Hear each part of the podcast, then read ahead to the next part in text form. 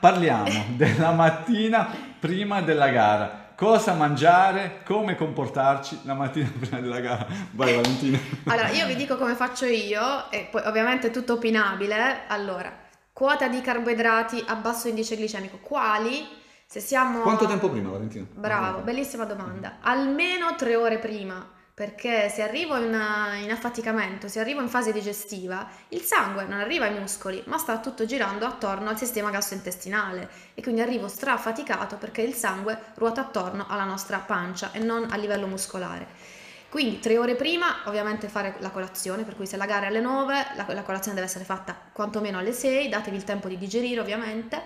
Carboidrati a basso indice glicemico, per esempio del pane integrale tostato, faccio per dire, eh, noi addirittura, io parlo di me, di mio marito, ce lo portiamo, se andiamo in albergo e dobbiamo fare una gara fuori, ci portiamo il nostro pane integrale perché spesso diventa difficile e troviamo più facilmente delle fette biscottate, che sono purtroppo a più alto indice glicemico del pane integrale. Poi, carboidrati semplici, mangiamo la frutta a colazione, ma attenti al tipo di frutta. Prima di tutto non troppo matura, perché più è matura più è zuccherina, occhio. E poi evitiamo magari prima della gara banane, uva, cachi, cerchiamo di prendere frutta a più basso indice glicemico, per esempio una bella mela, una bella pera, eh, insomma qualcosa che sia... I grassi chiaramente sono un po' più difficili da digerire, quindi... Uh, con accortezza magari utilizzando 5-6 mandorline, per esempio, perché gli acidi grassi essenziali vanno presi sempre, per cui non più di 5-6 mandorline, che sono effettivamente, come dice Francesco, più digeribili da digerire, eh, più difficili da digerire, e poi ovviamente tisana, acqua, non abbiamo parlato dell'acqua Francesco. Esatto. Cosa dici dell'acqua? Fondamentale l'acqua. Eh, quindi quando stiamo facendo colazione... Arrivare anche idratati. Arrivare idratati, non soltanto cavolo. il post, perché ovviamente poi facciamo, quando abbiamo fatto danni serve a poco poi in realtà. Eh, ricordatevi che l'acqua è un alimento a tutti gli effetti effetti, l'acqua è un integratore a tutti gli effetti, quindi runner attenti a prendere acque a basso residuo fisso, sbagliatissimo per noi, perché anche il sodio è importante e noi prendiamo il sodio dagli alimenti, evitiamo di metterlo come fonte diciamo di, di sapidità.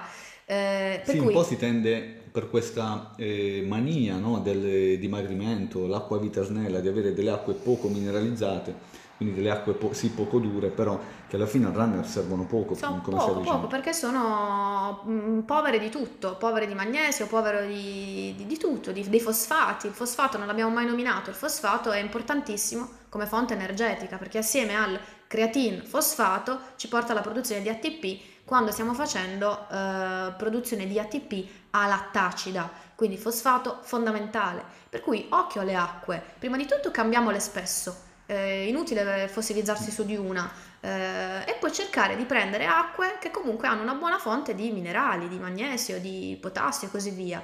Il residuo fisso non è troppo alto, quindi magari non prendiamo un'acqua super oligomineralizzata, non posso fare i nomi eh, che non superi diciamo i 1200 di Molto spesso fisso. si sente anche parlare di distinzione no? di stagione, magari in estate prendiamo un'acqua un po' più dura, tra virgolette, sì, esatto, esatto. invece d'inverno no, perché chiaramente eh, si suda certo, meno, si suda meno. c'è un dispendio minore. Verissimo, esattamente, perché d'estate abbiamo una, un esudato maggiore, perdiamo sali minerali, eh, soprattutto come, come runner come me che vanno a correre all'ora di pranzo e non si fa.